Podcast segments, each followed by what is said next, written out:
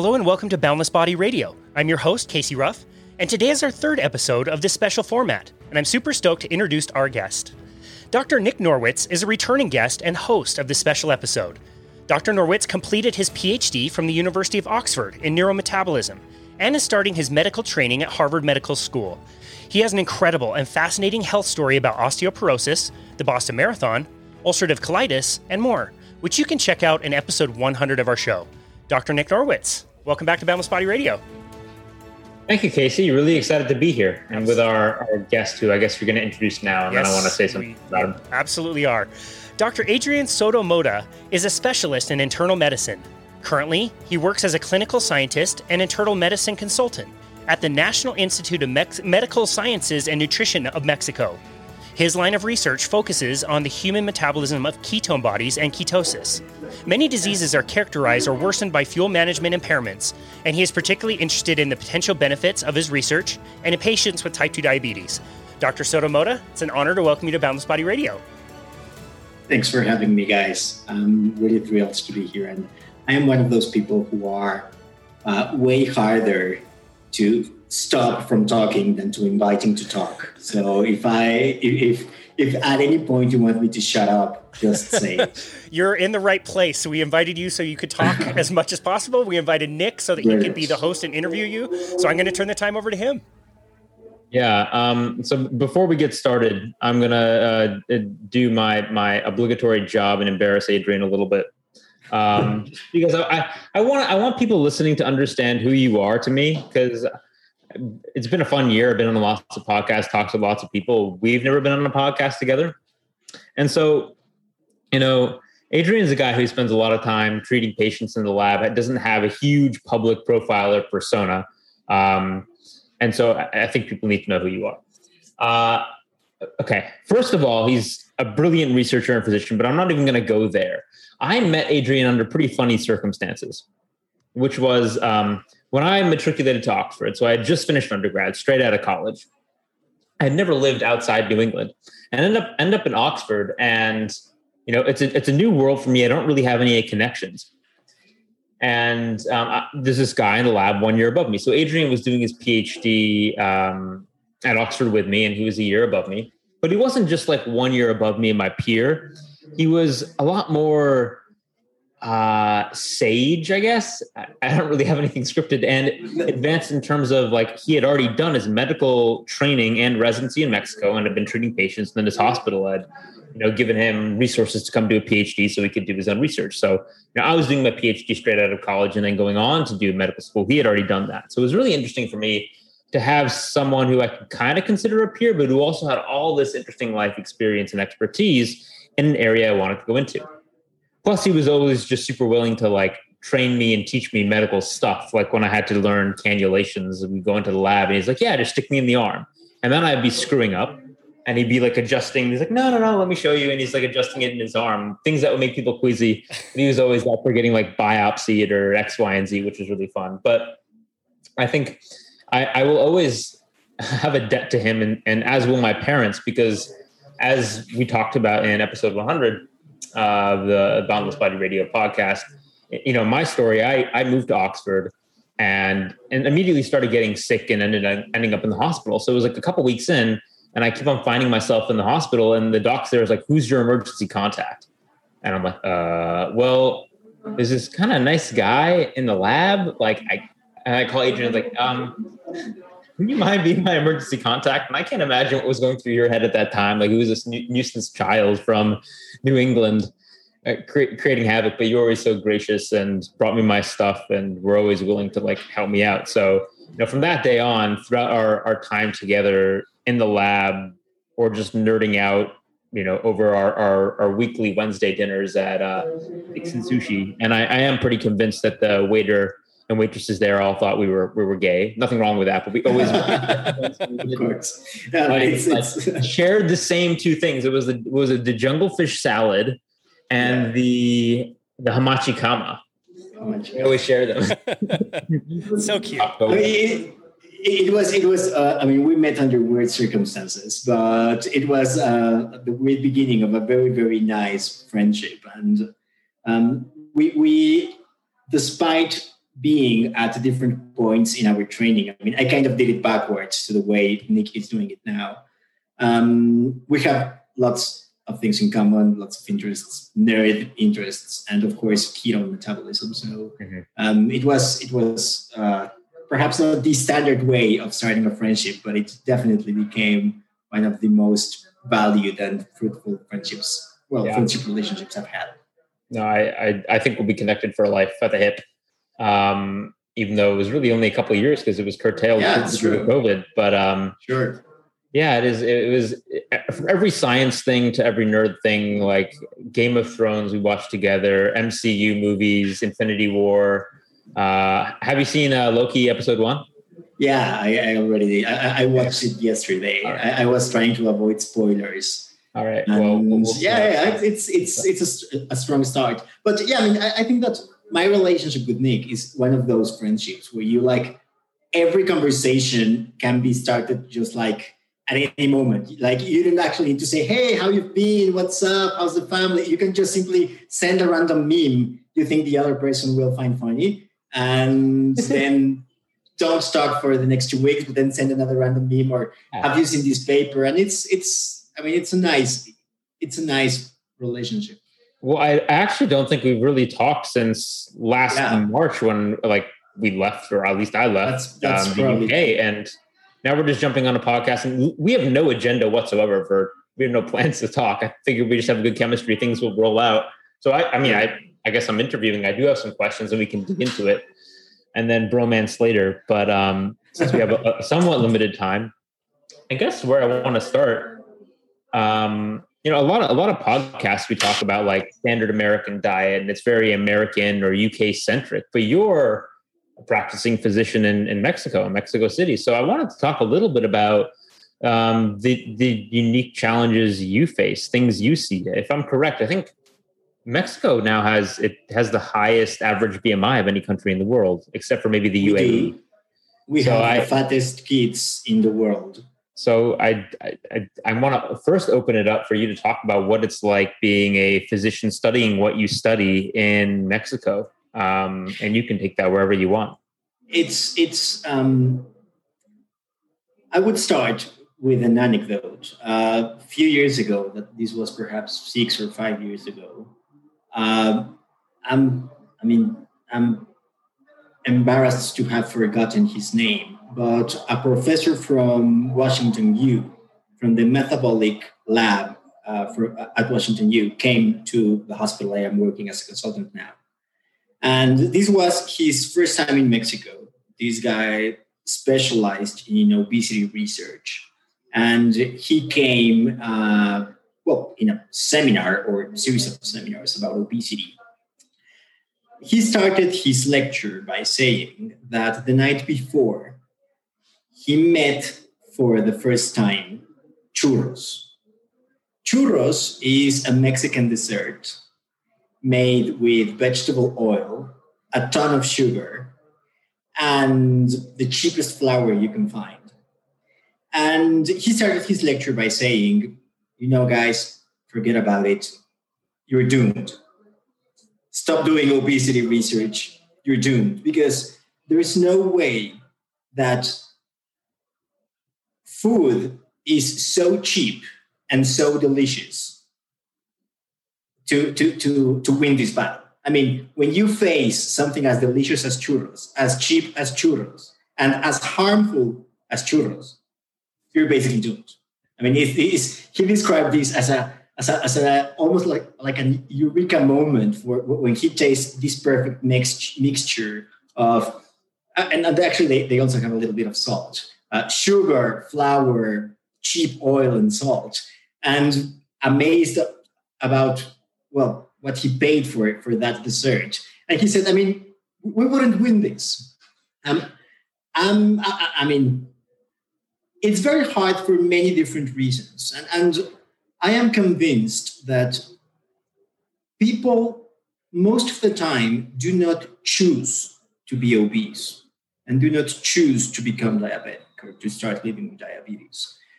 Most times it's a consequence of their circumstances. And these circumstances are economic, are cultural, are perhaps emotional, perhaps have to do with many other non-metabolic factors. And Mexico is on the, needs to climb a lot of obstacles to solve those issues. Because first of all, it's way cheaper to buy Coca-Cola than bottled water. You could start by asking why we need bottled water, because not everybody in Mexico has potable water. So some of them need it bottled. Most people will prefer to buy Coca-Cola over milk. The milk debate is a different one, but it's way cheaper to eat white bread.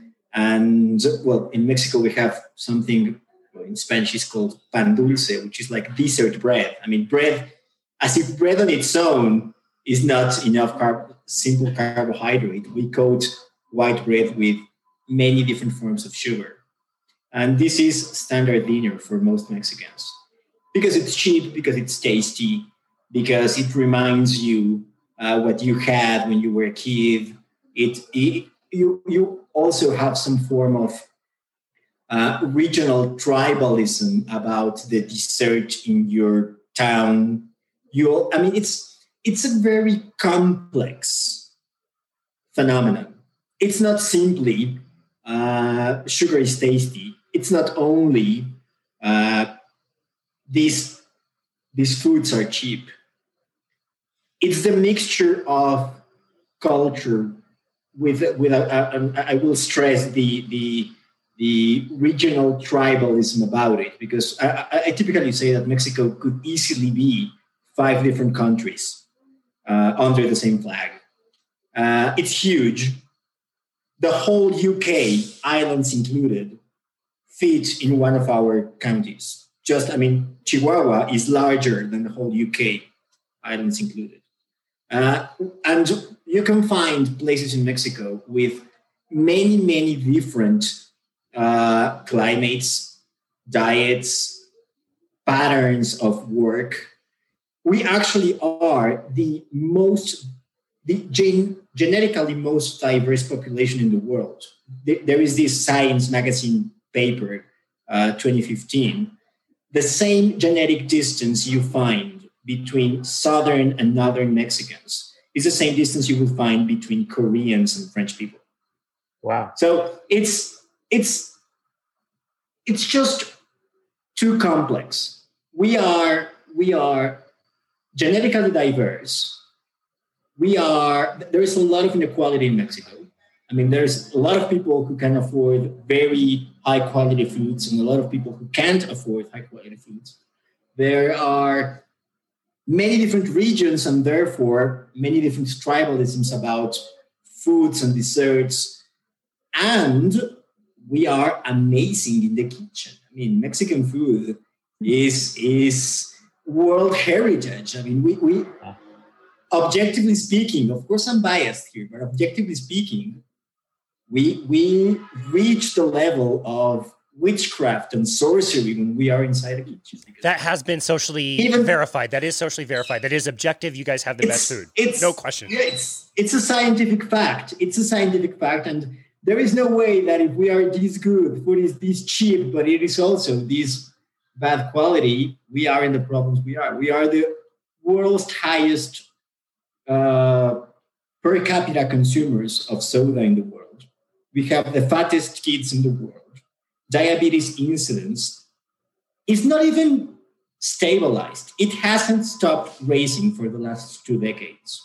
Mm. We are an aging population who will inevitably face the health and economic burden of losing lots and lots of working years because a good amount of their population simply cannot work because of the consequences of obesity, hypertension, and diabetes. So it is, I'm not going to say impossible, but it is definitely challenging trying to convince a patient in Mexico that the way they've been eating for their whole lives is causing most of their health problems. And it's challenging to find options they will find as appealing as what they would find in a family reunion every weekend.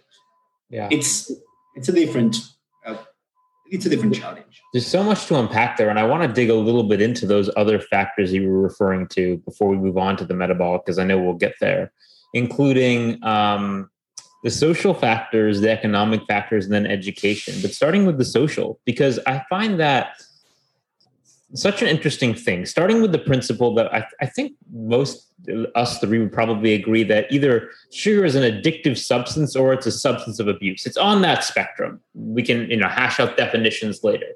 But for the sake of argument, let's call it a somewhat addictive substance. If that's the case, it's unique in that most other addictive substances have a social stigma associated with their use.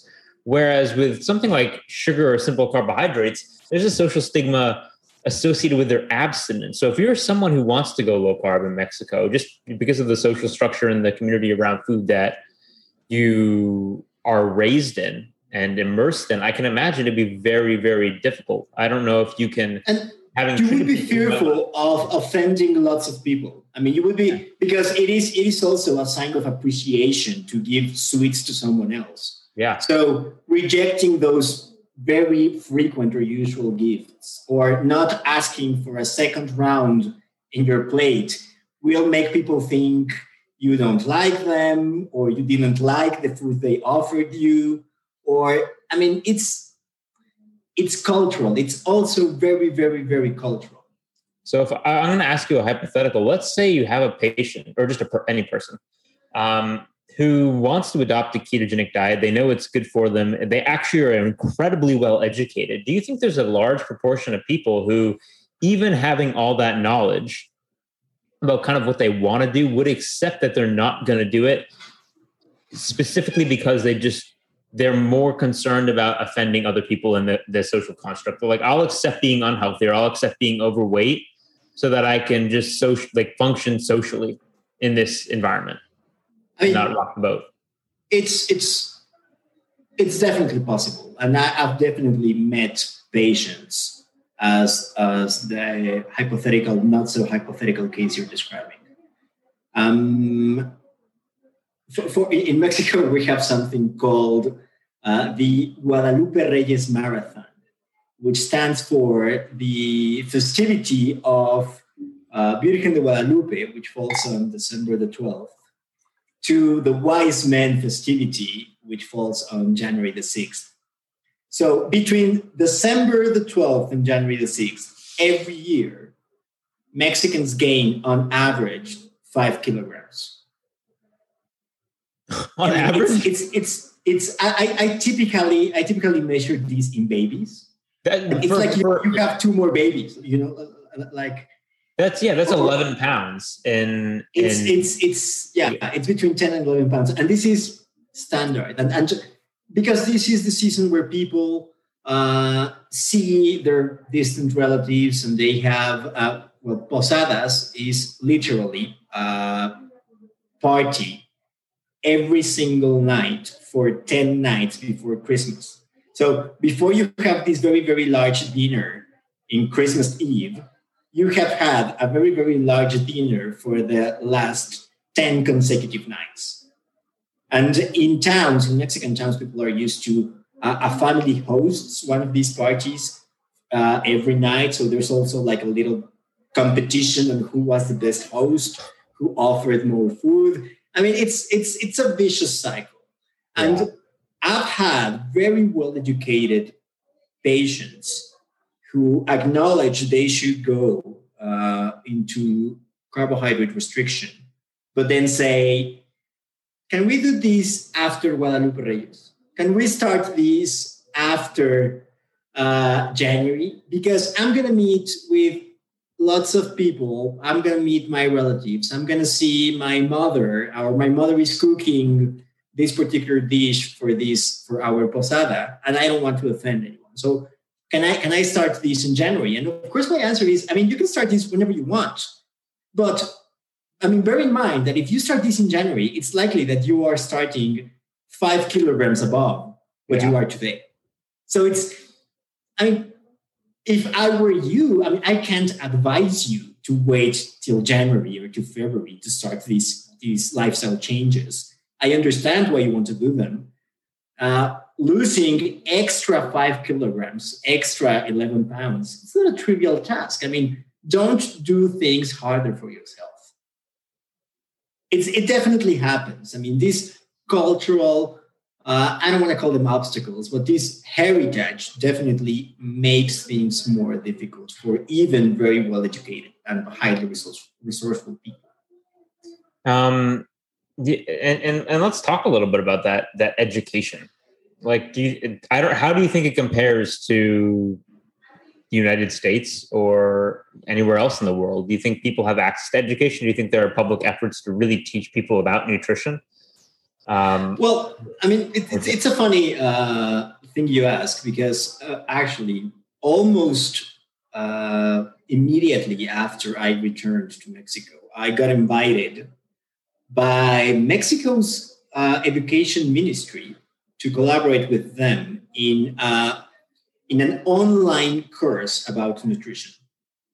So this was, I used to complain that it was way more important for Mexicans to learn about nutrition than to learn, I don't know, the history, the very last detail of the history of Mexico. I mean, I don't care if you don't know the differences between the Constitution, the second and the third Constitution of Mexico, but I do care that you know the difference between trans fats and PUFA, you know, like this would be more useful. And when they invited me, my first reaction was, gosh, this is going to be lots and lots of work. Because what I replied was, I am only interested if I can put my insight into the scripts. I don't want to be just someone who records videos, because, I mean, you can hire whoever for that. If I am going to do this, I want you to give me access to the actual scripts. At first, they didn't like very much the idea, but after a while, they accepted it. And I ended up recording 16 half-hour videos for this online aimed to high school students, health and nutrition-related course. Wow. And my experience after that, we actually finished recording those episodes like 2 weeks ago, is that it's definitely worth it. I mean, as happens with most projects, when you analyze them in retrospective, you are not 100% happy with the final result. I mean, I actually don't like to see the first episodes, because I can't stop watching the things I would have done different. But Michael Crichton says that good texts are not written, they are rewritten. And I think that's the same for any educational product. And if these guys give me the opportunity to do it again, I would do it again. And if they give me the opportunity to do it 1,000 times, I would do it 1,000 times. Because when you compare the reach you have in one of these new and forcefully adopted online resources for educating people, the reach you have there is way, way larger than the reach I have in my private practice. Perhaps I can do things with more detail when I am one-on-one. But to go back to the original question, education is improving, is profiting from these COVID-imposed new ways of teaching. Mm-hmm. And I am hopeful. And there is definitely a long path to walk, but it is improving. It was absolutely absent, and now at least is in the mind of decision makers and education content producers. So I hope this particular factor will be improved in the short or midterm. That's a fantastic project. What were some of the principles that you taught high school level students in those 16 half-hour videos? It was a very, very, it was a continuous battle, particularly when talking about traditional dishes. Because, for example, there was this episode about drinks, things you can drink. And refined carbohydrates, the worst kind of refined carbohydrates are, of course, liquid carbohydrates, because they reach very, very rapidly your gut and they are absorbed almost immediately. They have a higher glycemic index than their sugar content equivalent in solid food. Every region in Mexico has their traditional drink, which is a variation of corn flour plus sugar or wheat flour plus cocoa and sugar, or a different process or kind of corn flour plus sugar, or you get the idea. So, I mean, none of these traditional drinks is actually a good idea. And they weren't so problematic until recently because they weren't drinks you were able to drink throughout the whole year. I mean, they were seasonal drinks and they were expensive to produce. And perhaps you had one or two of these drinks every once in a while. But now people can produce them every day and drink them every day. And they are perhaps marginally, I don't want to say better, marginally less worse than having a Coca-Cola. But because they are not a Coca-Cola, they don't inflict this guilt on people who consume them. And people think that because they are traditional and they are produced with natural ingredients and they are proud of their heritage, they think, oh, at least I'm not drinking Coca-Cola. I am having lots and lots of atole every day. Well, it's actually not that far. So that particular episode, for example, was very problematic because there's really there are no arguments to properly defend the health attributes of these drinks. And understandably, from the institutional point of view of the education ministry, they didn't want to bash these drinks too badly because there's heritage attached to them, et cetera, et cetera. In the end, we didn't say, never drink these things. But we also, I made sure that, okay, these are very, very occasional drinks. Don't do them with just sugar. You want to be sure that if you are having sugar, have protein with it. I managed to produce and to convince them to have an intermittent fasting episode. Ooh. So this was, I am very proud of that. There was a tax-funded and publicly available with federal money produced episode about intermittent fasting, which amazing. I think it was very, very necessary. We did discuss how, for example, some people in Mexico believe that corn flour is less harmful than wheat flour. Or some people believe that cane sugar is less harmful than sugar, although they are the same. And these misconceptions, I wanted to be sure or to make sure that these misconceptions, common misconceptions, were addressed in this episode. So I did as much as I could and the best I could to talk about, for example, we did we managed to put a circadian rhythm episode inside the nutrition block, trying to convince people that nutrition actually starts in the sun. So it's not perhaps the complete or final result I would have liked, but it was close to it.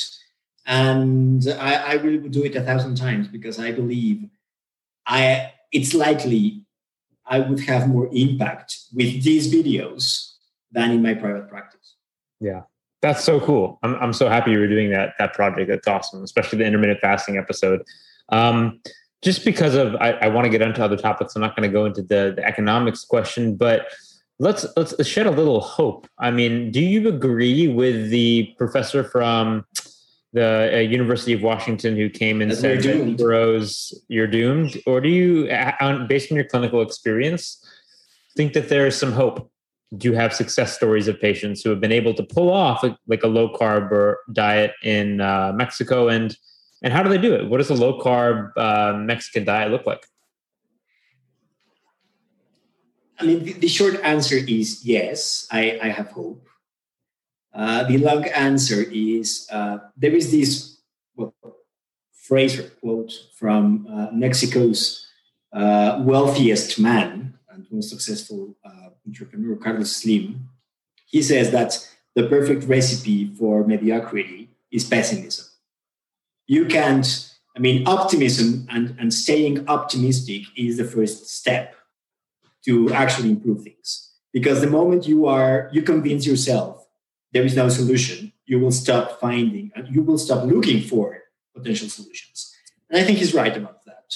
I think it's important to stay optimistic despite how adverse the environment can be about this. But I am also optimistic, not only because I am trying to convince myself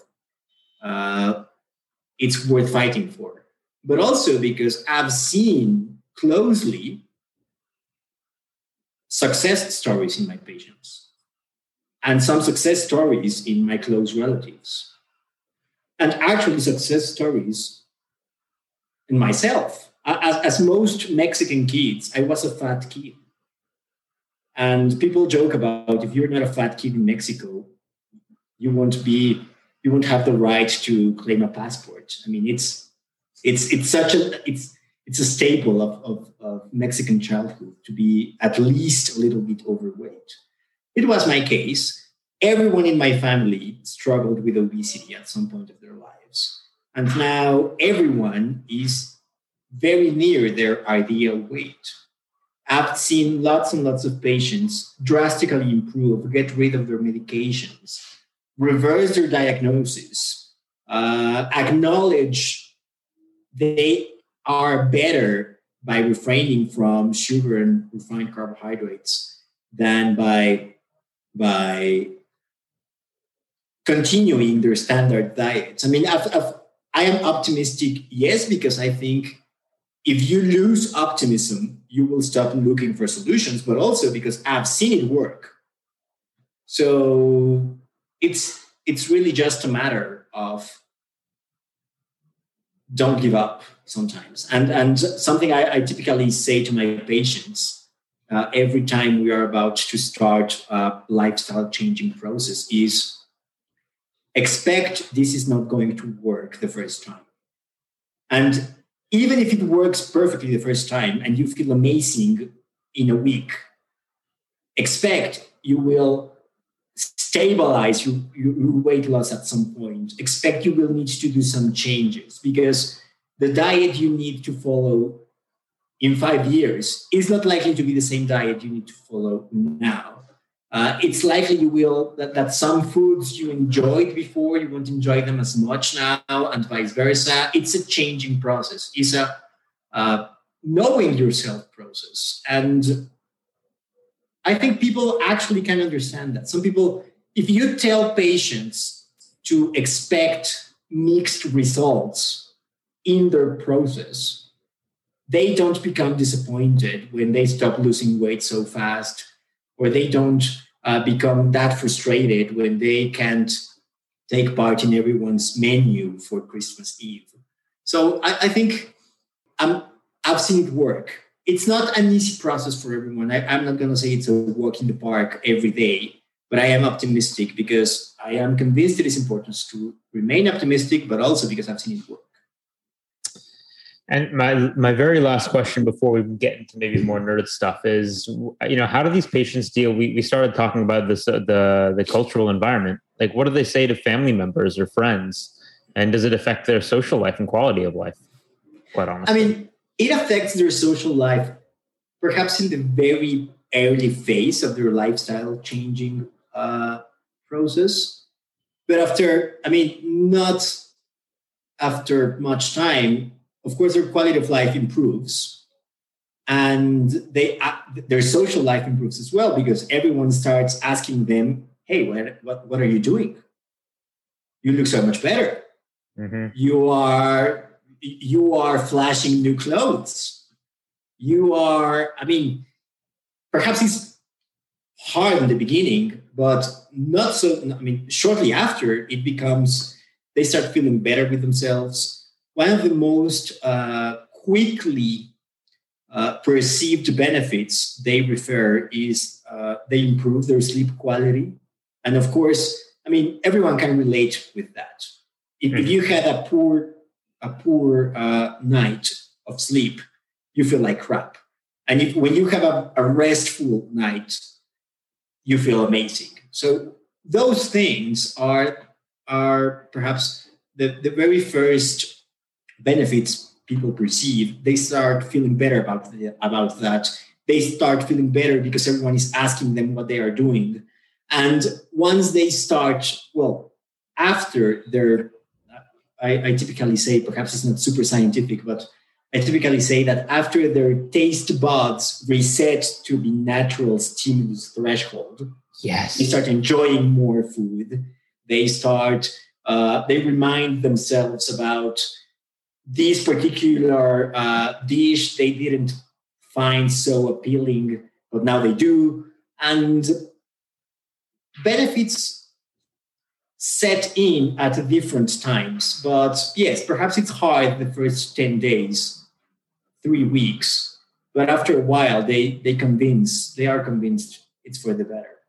I love so much of what you just said, including the taste buds resetting that. I think like it's a phenomenon that anybody that's been keto for a long time appreciates. For me, it was, I tell the egg yolk story. I think you probably heard this one, but it was after a year of being keto, I'd never had anything sweet. And I picked up a little bit of hard-boiled egg yolk. I thought it was eating a hard-boiled egg, and I dropped some and I ate it. But it wasn't hard-boiled egg yolk. It was this yellow frosting from an ice cream cake that my family had gotten for a birthday party. And I almost gagged. It was so sweet. And it was abhorrently sweet. But this is a frosting I used to eat by the bucketful. I used to love it. And now it's the kind of thing, it's just your taste buds do reset. You can have like a couple blueberries after not having something sweet and they taste unbelievable. But another thing you said that made me think about, people talk about keto adaptation and fat adaptation, getting through the lull or the keto flu or getting your body into fat burning mode where you get all that energy. But what you just said, I think, is the more important form of keto adaptation. That's the social keto adaptation, where you go through that awkward period of having to say no to people and create a little bit of that conflict before you get to the benefit, the grass is greener on the other side of that's your norm. People accept that's your norm. And the people that love you are happy for you. And you get to be a thought leader for other people and actually attract positive social attention. I never thought about like social keto adaptation, but now I'm thinking about it as a term. My cheeky speech, and you've heard these before, and I usually say that I love non-organic food. And what I mean by that is that food is not only a source of carbon. It's not organic chemistry. Food is also a source for social interactions, a source of emotions, a source. It's particularly in Mexico, a form of communication. And there is this non-carbon, non-organic part of food that is very, very important. Once you find other people who enjoy eating, once you find other people who enjoy having jungle fish salad, and once you enjoy other people who enjoy cooking with you or enjoy the things you're cooking for them, because to pay back the embarrassment, one of the best things that could happen to anyone in Oxford was to find a small package cooked by Nick on your desk. Because he's an amazing cook. He's an amazing cook. So once you start developing that cultural and emotional aspect of food with healthier foods, that keto adaptation is crucial, because that's what allows you to stay with this better lifestyle for the rest of your life. Said ironically, because I didn't always bring you the healthiest foods. Well, sure. You brought me nice foods, though. Some nice crickets. Most of my favorite crickets. Anyway, that's so awesome. I do want to get, though, into a little bit of the... It wouldn't be a conversation between us if we didn't nerd out a little bit. So, look, we don't have an agenda. What do you want to talk about? Insulin resistance, ketones, some of your research, including some of the unpublished stuff, whatever. Choose a topic. We'll just go. I don't want to because I want to get invited again, let's not talk about everything. So, what's the topic? What I was going to say, or what I mildly proposed yesterday was, I think everyone, health professionals, researchers, and patients need to rethink this concept of insulin resistance, because I think it's almost disrespectful to insulin to evaluate how well it's working in your physiology by measuring glucose uptake. Yeah. It's a little bit like if I am trying to evaluate if one of my patients is healthy and I am only measuring their blood pressure. I mean, yes, part of being healthy is having within safe range blood pressure measurements. And if you get very, very sick, your blood pressure will go abnormally up or abnormally down. But this is not the only thing you should evaluate or considering before saying someone is healthy. I think the same is true for insulin function. Insulin is related with amino acid uptake, with fat metabolism, with cell duplication metabolism and pathways, is the most anabolic hormone or message in our physiology. And to say someone is insulin resistant simply by looking at their glucose changes feels inaccurate. However, almost all our understanding and interventions that try to improve insulin metabolism are glucocentric. What I am trying to say is that I strongly believe someone can be insulin resistant and have at the same time normal glucose metrics. Yeah. What I can say is that someone can have slightly abnormal glucose metrics and have a normal insulin metabolism. Let me put, for example, doing clamp studies on people following a ketogenic diet. If you have someone who follows a strict ketogenic diet and make them go into a clamp, you want to quickly describe what an OGTT is, assuming OGTT is an oral glucose tolerance test.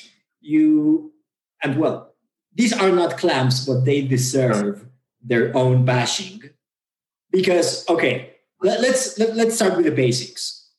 People recommend, nutrition institutions and boards recommend people to eat less than 20 to 25 grams of sugar per day.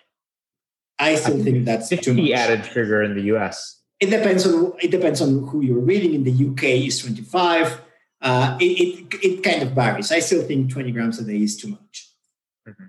However, someone at some point decided that the best way to evaluate your glucose metabolism was to give you 75 grams of sugar and measure your glucose over 2 hours. So let's repeat that. You're supposed to have 25 grams every 24 hours.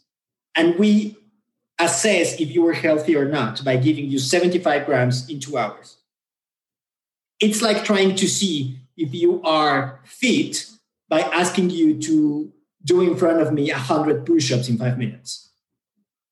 Not because you fail this test means your glucose metabolism, there's something wrong with your glucose metabolism. This is a completely anti-physiological way to assess glucose metabolism.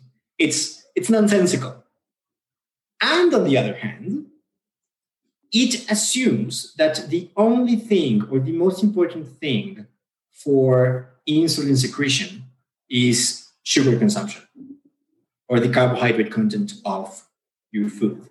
And no one really eats dextrose, spoonful dextrose for dinner. Everyone's food is complex, and we know, we have measured this. This is not something obscure in science. We know that the amino acid content of your food plays a huge role on your insulin secretion patterns. We know that your previous meal consumption plays a huge role in your insulin secretion patterns. We know that your exercise, we know that your microbiome play a huge role in your insulin secretion patterns. So again, trying to judge if your insulin secretion is healthy or not by giving you an extremely high dose of sugar without putting these other things in context, your exercise, your microbiome, your meal before, is nonsensical. There is a this study is literally 100 years old, 1921, OGTTs in the same subject, in the same day. It's not the same curve in the morning, at noon, and in the evening. And somehow we assume, and endocrinologists assume, that this picture, this 2-hour data will give me any insight or useful information about how is your glucose metabolism the rest of your life. It just doesn't make sense. Well, this is OGTTs.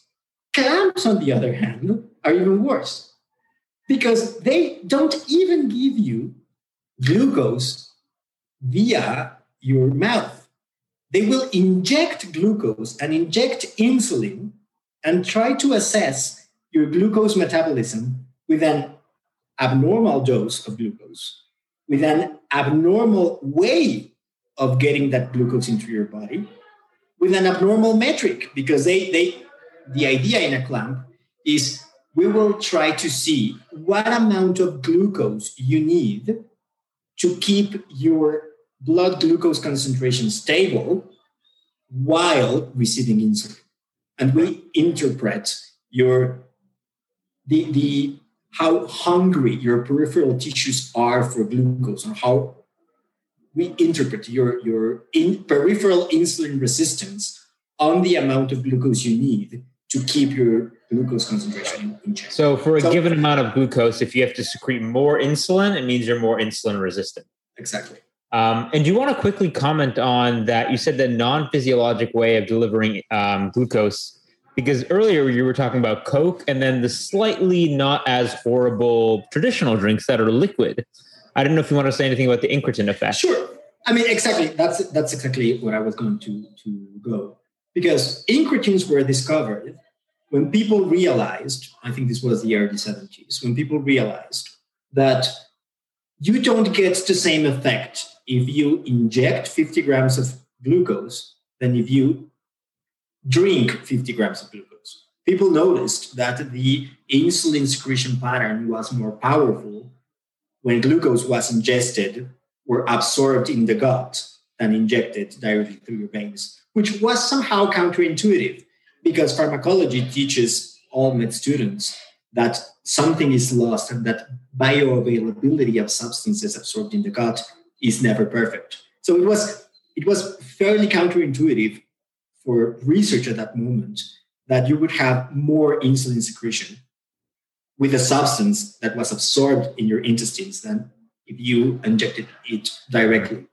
And that's how incretins were discovered, because gut stimulation by, in this case, glucose or other forms of food induces the secretion of these incretins, which are agonists to the glucose stimulation of the beta cells in the pancreas. So, I mean, and that's why people stopped or started doing less glucose IV challenges and opted for oral glucose challenges. So both of them are a bad idea. So insulin's like the thing that's talking, and then the incretins, if they're in balance, can turn up the volume on the megaphone. They amplify. Sure. And for example, we know that some amino acids, I mean, that's a great analogy, but to add to these, we know that some amino acids are as powerful agonists as other drugs we prescribe for diabetes. So for example, I don't know, sulfonylureas have a comparable agonist effect on insulin secretion as leucine. I mean, then just make sure you eat protein with your carbs and your pancreas should be fine. I mean, you don't need to reinvent the wheel and to give medications for something better way of mixing your foods would give you. So in terms of whole food proteins, are there ones that you think are meaningfully more insulinogenic? We're talking about like fish and eggs and meat and X, Y, and Z based on the amino acid content, carbohydrates controlled? I mean, for sure. And a very, again, this is not at all obscure, although I am not sure why most endocrinologists ignore this. I think that the most important index in our foods is the insulinogenic index. The same way you have a glycogenic index. And this, I mean, glycogenic meaning how much your blood glucose is raised by eating a certain food. And the standard for this is white bread. And we arbitrarily give these 100 points to white bread as the GI for white bread. And we compare things against this standard. You can do the same for insulin. So you can see how much your insulin goes up if you eat white bread and compare things against it. Mm-hmm. And this is how we learned in the early 90s that some very carbohydrate-rich foods have low insulinogenic indexes or induce low insulinogenic responses. And some low carbohydrate foods induce high insulinogenic responses. So, for example, and perhaps not surprisingly, red meat is super insulinogenic. And oats are way less insulinogenic than Cheerios. And potatoes are more insulinogenic than, well, cauliflower, perhaps it's not too surprising. But my point is that if you want to address insulin resistance, you should mind more the insulinogenic index of your foods, of your meals, than the absolute carbohydrate content. Right. You should mind more the amino acid composition of your proteins than perhaps your carbohydrate content. Because, I mean, I have nothing against pea protein other than the taste. But it's, I mean, to be honest, the amino acid composition of whey protein or of red meat is just way better. I mean, if your goal is to induce a more powerful insulin response to the carbohydrates you are consuming or to the other nutrients you are consuming, you are better with a more enriched mixture of amino acids. Yeah. So one of the limitations of that approach right now is that there isn't a big database of the insulinogenic index of foods. Of course. I mean, if I ask anyone, hey, how much isoleucine you had for breakfast? I mean, people can hardly follow the carbohydrate content of their food. It would be even more difficult to add the full spectrum of amino acids to all the ingredients you use in your kitchen. That rule of thumb would be the more diverse your proteins, the better. Yeah, I'm imagining a little pie chart right now. People have trouble like tracking their macros, usually three sections, like protein, fat, and carbs. Imagine if like fat was broken down into like PUFA, omega-3, omega-6, exactly. Monosaturated fat, and then you had 20 for protein. Amino acids. It's just unpractical. And I would argue that no animal in the world needs to do that. No. I am convinced that most times you can follow your natural, well, this is perhaps redundant, but you can follow your instincts about food. The thing is that ultra-processed foods and the nutrient-rich environment we live now broke our instincts about what is good and what is not. So it's the rule of thumb is the more diverse your proteins, the better. Yeah. No, I couldn't agree more. I love the eat intuitively concept when applied in a natural context. It's just people say that in a completely unnatural context. It's like if you're eating intuitively when you're eating churros, your intuition is going to be, I crave churros. I mean, well, something that I've seen frequently, once patients start to get used to this new physiological setting, or at least that's how I frame it when I talk to them, is sometimes people are surprised and say, I am a little bit worried about myself because I am not hungry anymore. I am not as hungry as I was before. And of course, my answer typically is, that's amazing. That's great, because your hunger perception was not healthy before. I understand why this seems strange to you. I understand why you might be surprised by this less appetite. But trust me, this is your healthy appetite threshold. This is your healthy appetite perception. You were falsely and excessively hungry before. Of course, you don't feel as hungry as you felt then. This is actually a sign that it is working, because human physiology evolved to perfectly endure prolonged times of fasting. So it is absolutely normal, and it's fantastic news that you don't feel hungry for breakfast. That's just great. So it's really, that's part of what I mean when I say that it is a know yourself path and process, because you need to know yourself again at these new and healthier hunger thresholds. Right. So how would you suggest measuring insulin resistance?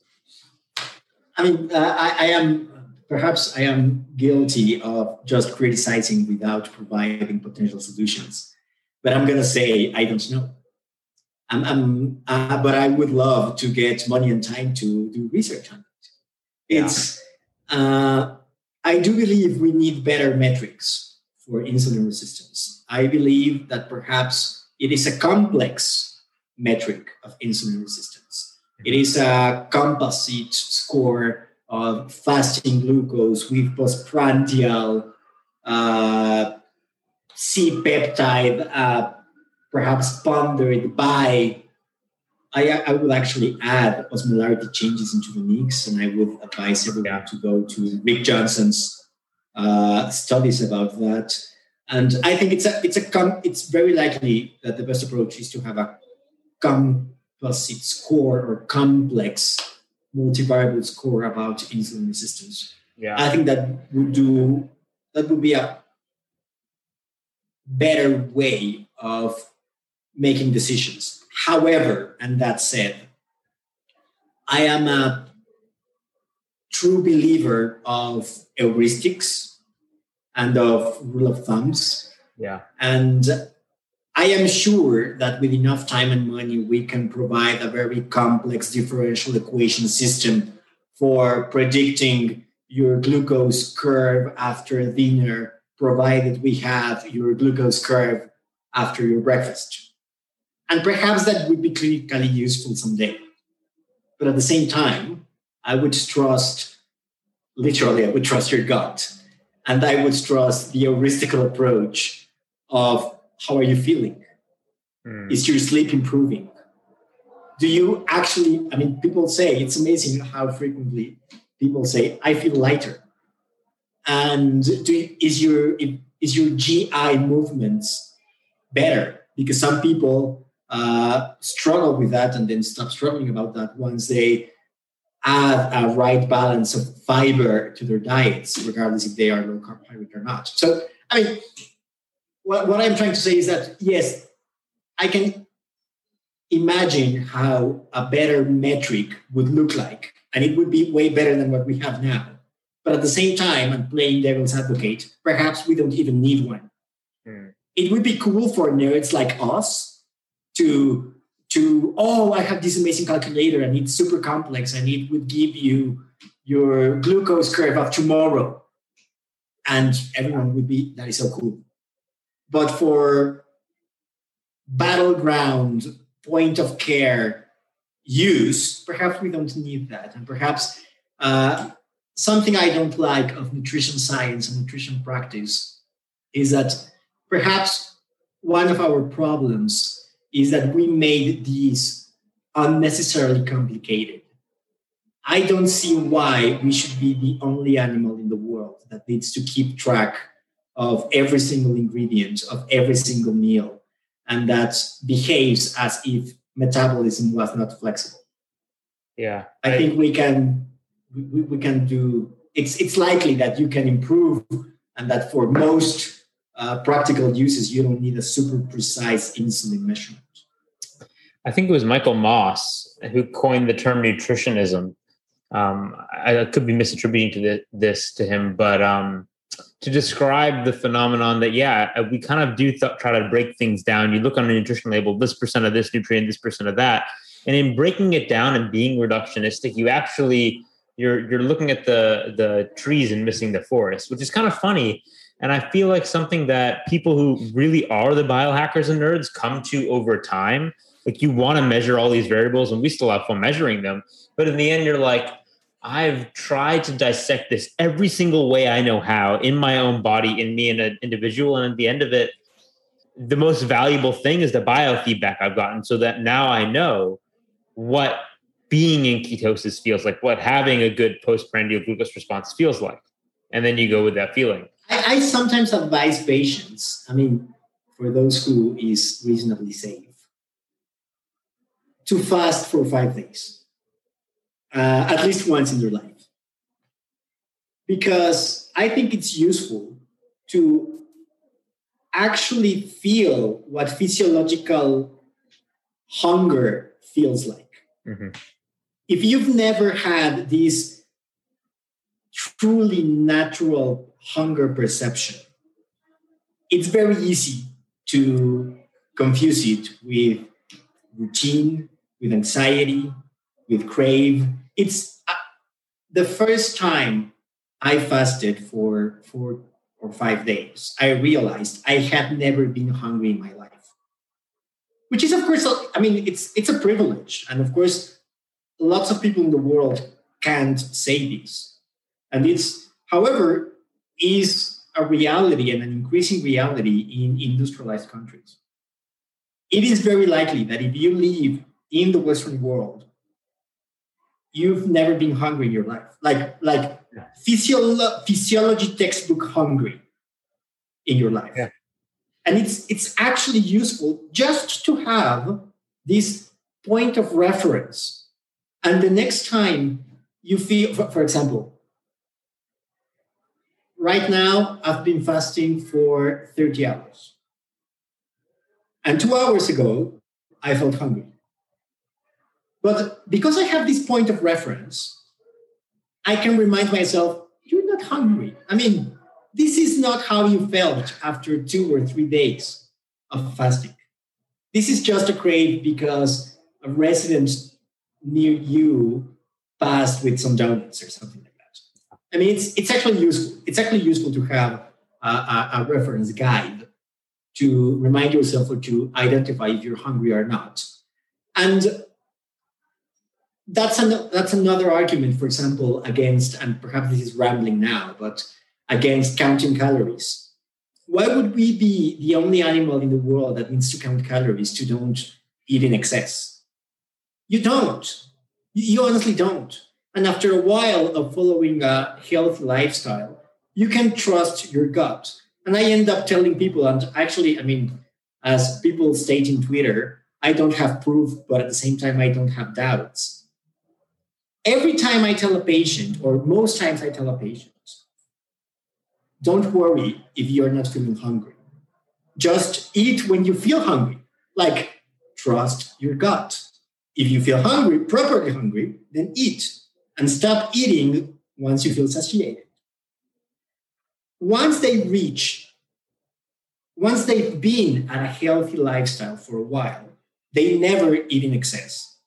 And they end up gravitating towards eating once, maximum twice per day. most of them end up eating OMAD or some version of OMAD because they feel hungry once a day. Yeah. And at the same time, they don't binge on it. And they don't feel this anxiety if I need to binge on this meal because I won't eat in another day. Again, I feel that sometimes we make fasting way too complicated because now you have 1,000 apps that will keep track of your fasting and will give you pie charts on hours. And I mean, I am not denying they could be useful for some. Mm-hmm. And at some parts of your process, they could add value. But at the same time, you don't need that much. Once you have this reference of this is hunger, this is not. Yeah. You can simply trust it. Yeah. That's nice. So digging back into the insulin resistance stuff a bit, though, have you seen the recent Jorgensen piece? About, it was in, what journal was it in?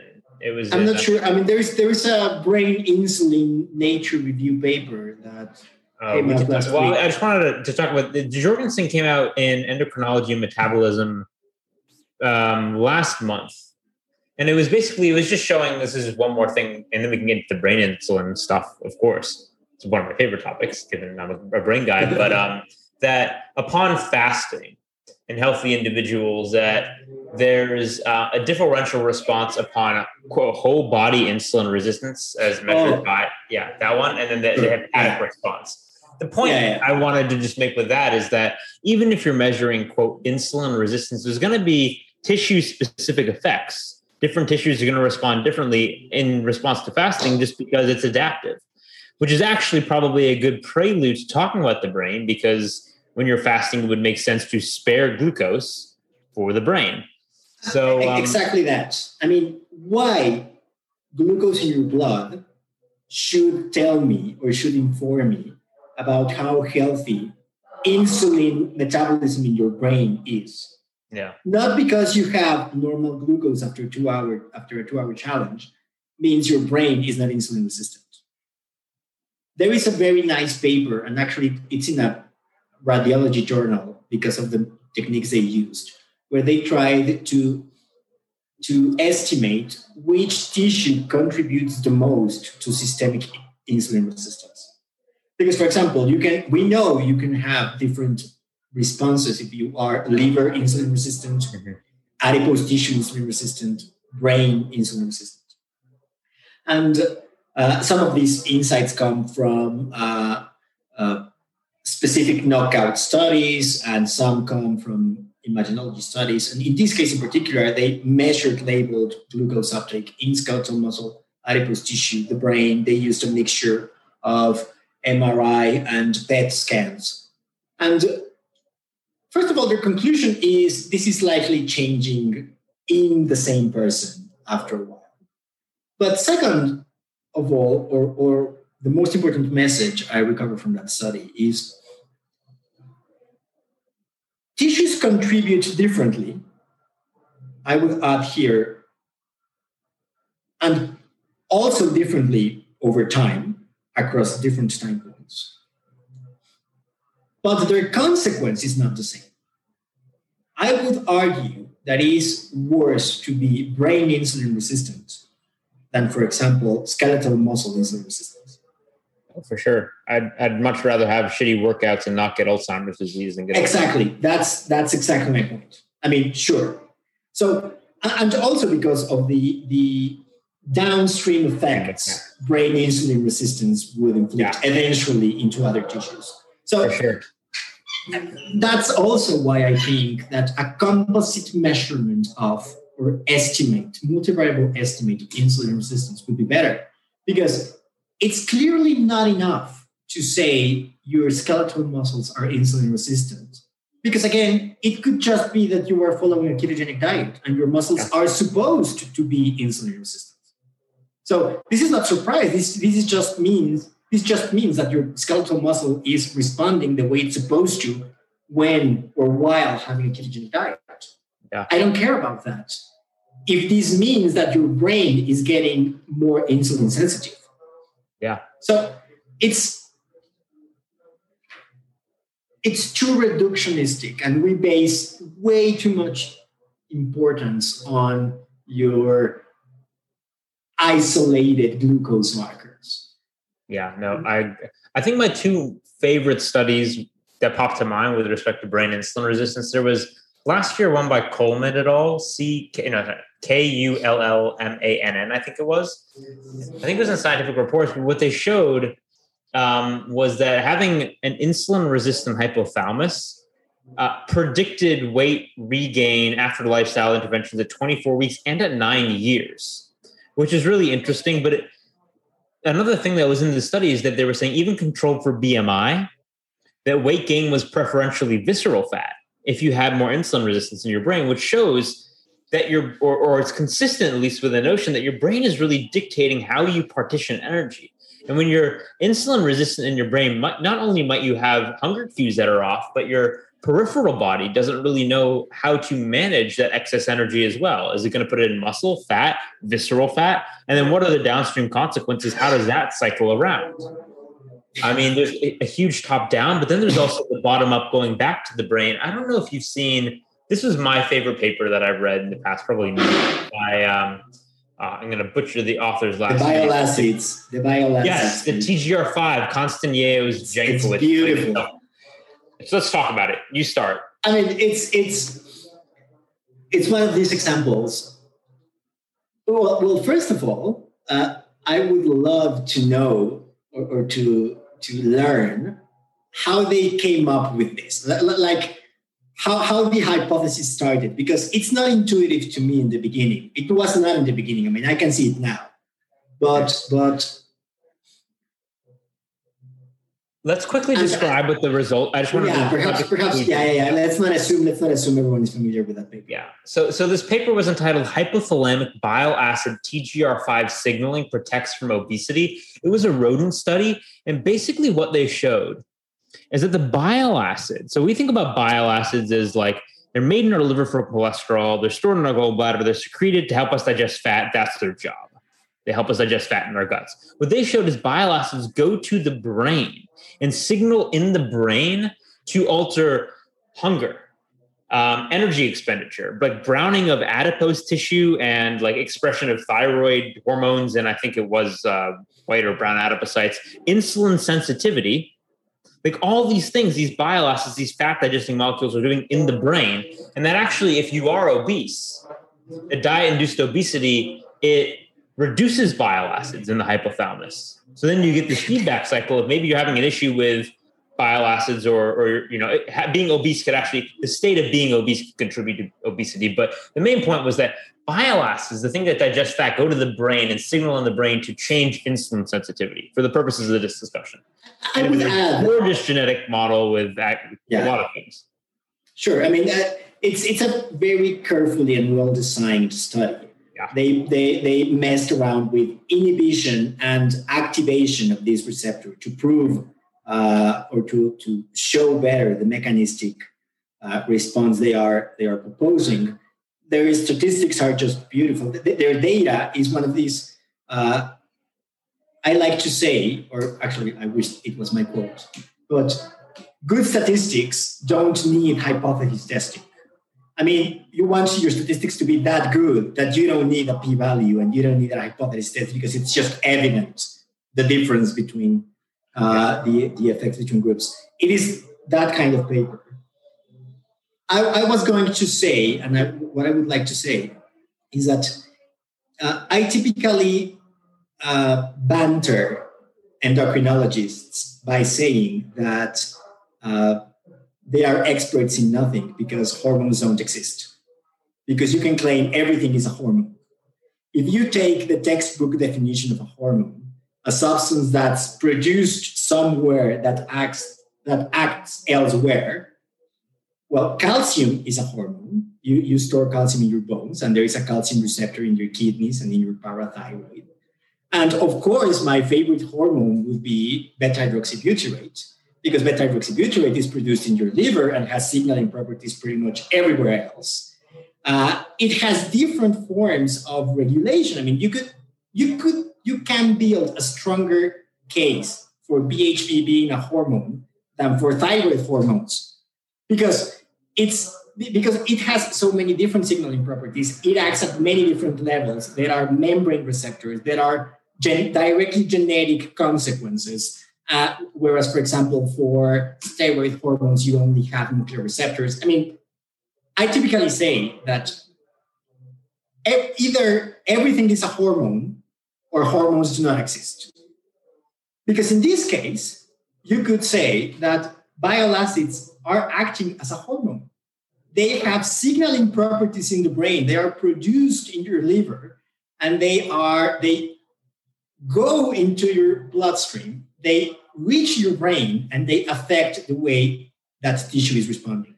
That said, I mean, it's exactly. It's mind blowing, and it adds to my ramble and rant of either everything is a hormone or nothing is a hormone, and hormones don't exist. Of course, it's an exaggeration, but what I am trying to say is physiology. It shouldn't surprise us by now that a substance produced somewhere, that because of the way medical syllables are built and because the way physiology chapters are placed, you mentally isolate in a physiological bucket of bile acids our digestive system. Well, guess what? You are going to find bile acids in the metabolism chapter and in the neurology chapter. And because it shouldn't be surprising by now. Every single molecule that reaches your bloodstream is likely to have a signaling property elsewhere. And this is a beautiful example of something that when I was in med school was taught as, this is a substance that helps you digest better your food. Well, guess what? You were being disrespectful to bile acids because they are actually a very powerful hormone with significant effects on your metabolism. Yeah, but I don't think that, I mean, I'll tell you in a little bit if that teaching has changed. If I get into a lecture and they're like, here, we're going to talk about the neurobiology of bile acids, I'll let you know. I'd be very surprised. I'd be very impressed. I'd be very surprised. But yeah, it's these. Every molecule seems to be doing like a million and one things, and you just come to like reading this paper for me, and I think for you, it's like you think you're kind of not an expert. Well, maybe you're more of an expert than I am, being an MD, but like you think you understand something, and then you read a paper like this, and you're like, whoa. And at the same time, it makes so much sense. It does. Because why wouldn't we have evolved a way of informing your brain you have a specific form of food? Because bile acids, bile acid production and secretion are stimulated by particular nutrients, etc. I mean, it's once you think about it, well, it makes so much sense. It's actually intuitive that human biology managed a way to have better responses and to collect information from the food you've just had or from the responses you've just had in your gut. It's super important. It's crucial to know what's happening in your gut. Why wouldn't you make use of what's already there? Yeah. No, but it always gets more complicated. I mean, like you alluded to earlier, the day timing works. And I know something we're both interested in is like circadian rhythm. And you probably read, I think I tweeted about it the other day, the Thias 2014, that seminal paper, the jet lag paper, I call it. Yeah. They basically show like this severe impact that just changing the time you eat or being jet lag, being a night shift worker can have on your glycemic control. And they show it's causative. You can do like the fecal transplant studies from someone who's jet lagged or someone who's not to mice and make the mice obese. They don't eat anymore, but you just gave them a jet lagged microbiome and now they become obese. So there's timing. And there's these ridiculous oscillations, like tenfold changes in not just the microbiome community, but like where it is, the biogeography of the microbiome, like the moving into the niche, moving out of the endothelial niche. It becomes so unbelievably complicated. And I think, and now I'm ranting a little bit, but this is what I meant by, and what I think you meant by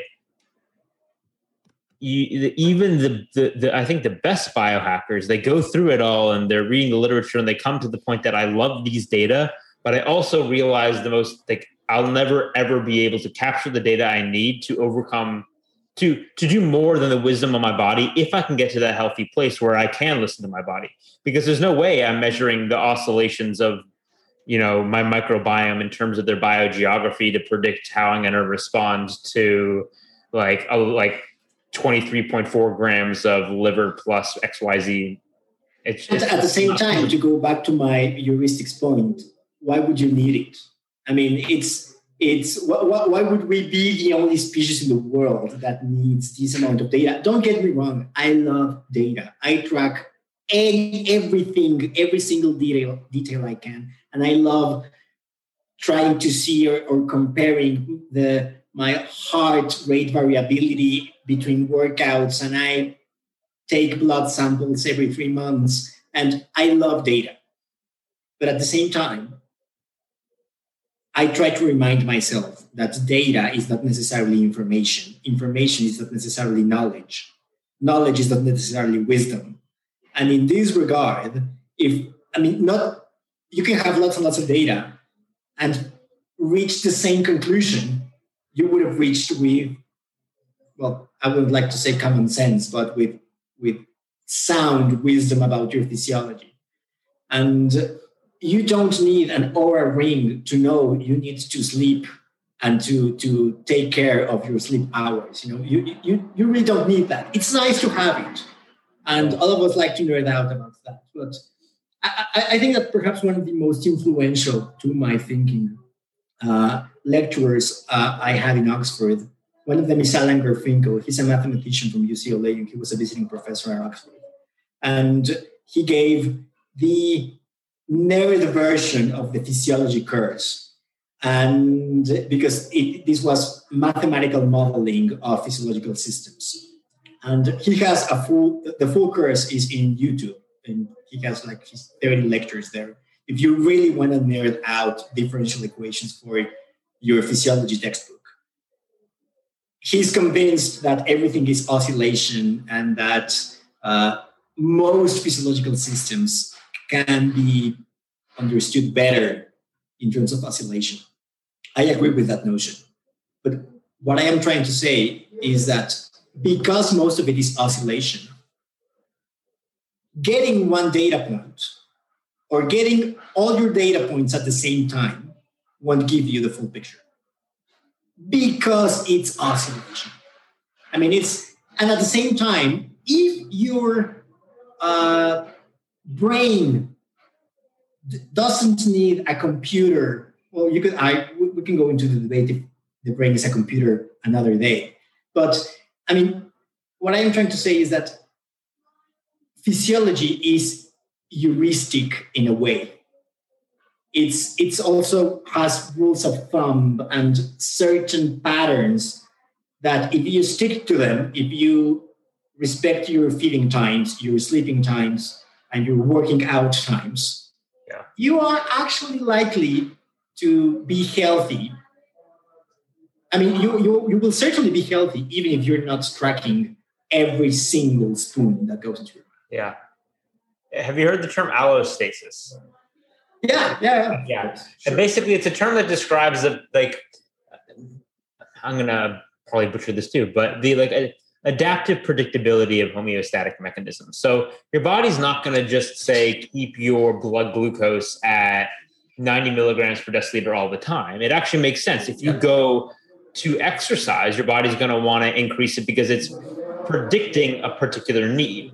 And so things change over the course of the day. They oscillate based on what your body is predicting you need at certain times. It's anticipatory, and this makes sense. A cephalic phase. Physiology is way too important to be left out to your human and blood criteria. But your body makes heuristics. They make rules if you taste something sweet, it generally makes sense to release a little bit of insulin beforehand because we think blood sugar is going to spike.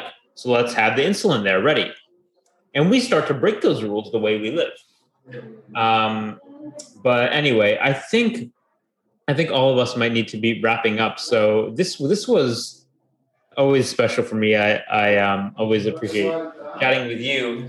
Do you have anything you want to close by saying, where people can find you? You can plug your YouTube. I know I don't listen to it because I don't speak Spanish, but talk a lot about Mexico. You want to tell people about your YouTube. And if any of you speak Spanish, I have a patient content-focused YouTube channel with one of my friends. It's about preventive medicine, and it's called Dr. Comadre, DrComadre. And all content is in Spanish. My personal social media, I'm most active in Twitter, and I'm not that active, and I am not that much active. It's at ADDownScore, SOTOMOTA. And it's been a pleasure. It's been a blast as always. Again, Nick and I particularly can go like this for days. So we should try to set a world record for long. Well, we could do Joe Rogan podcast back to back easily. Well, don't even attempt it without inviting me to sit in and hang out. Sure. And we can fast through it too. See, metabolically adapted to have the longest podcast ever. That's right. Boys, this has been amazing. Dr. Adrian Soto Mota, thank you so much for joining us. Your content's amazing, and this discussion was unreal. Dr. Nick Norwitz, always a pleasure. Great job hosting, great questions. Just I could listen to this for hours. Adrian just got kicked out. Okay, well, I guess this is a good place to start. He says, let me relog in. This was a little bit, anyway, we were all confused about timelines and scheduled yesterday, but it's always just like we have good chemistry. Yeah. And so awesome. And so I know he has to go see a patient now, so yeah. I'm going to let him run off. He was super generous to give us some of his time. So, well, no worries. Awesome. Thank you so very much. And this has been another episode of Boundless Body Radio.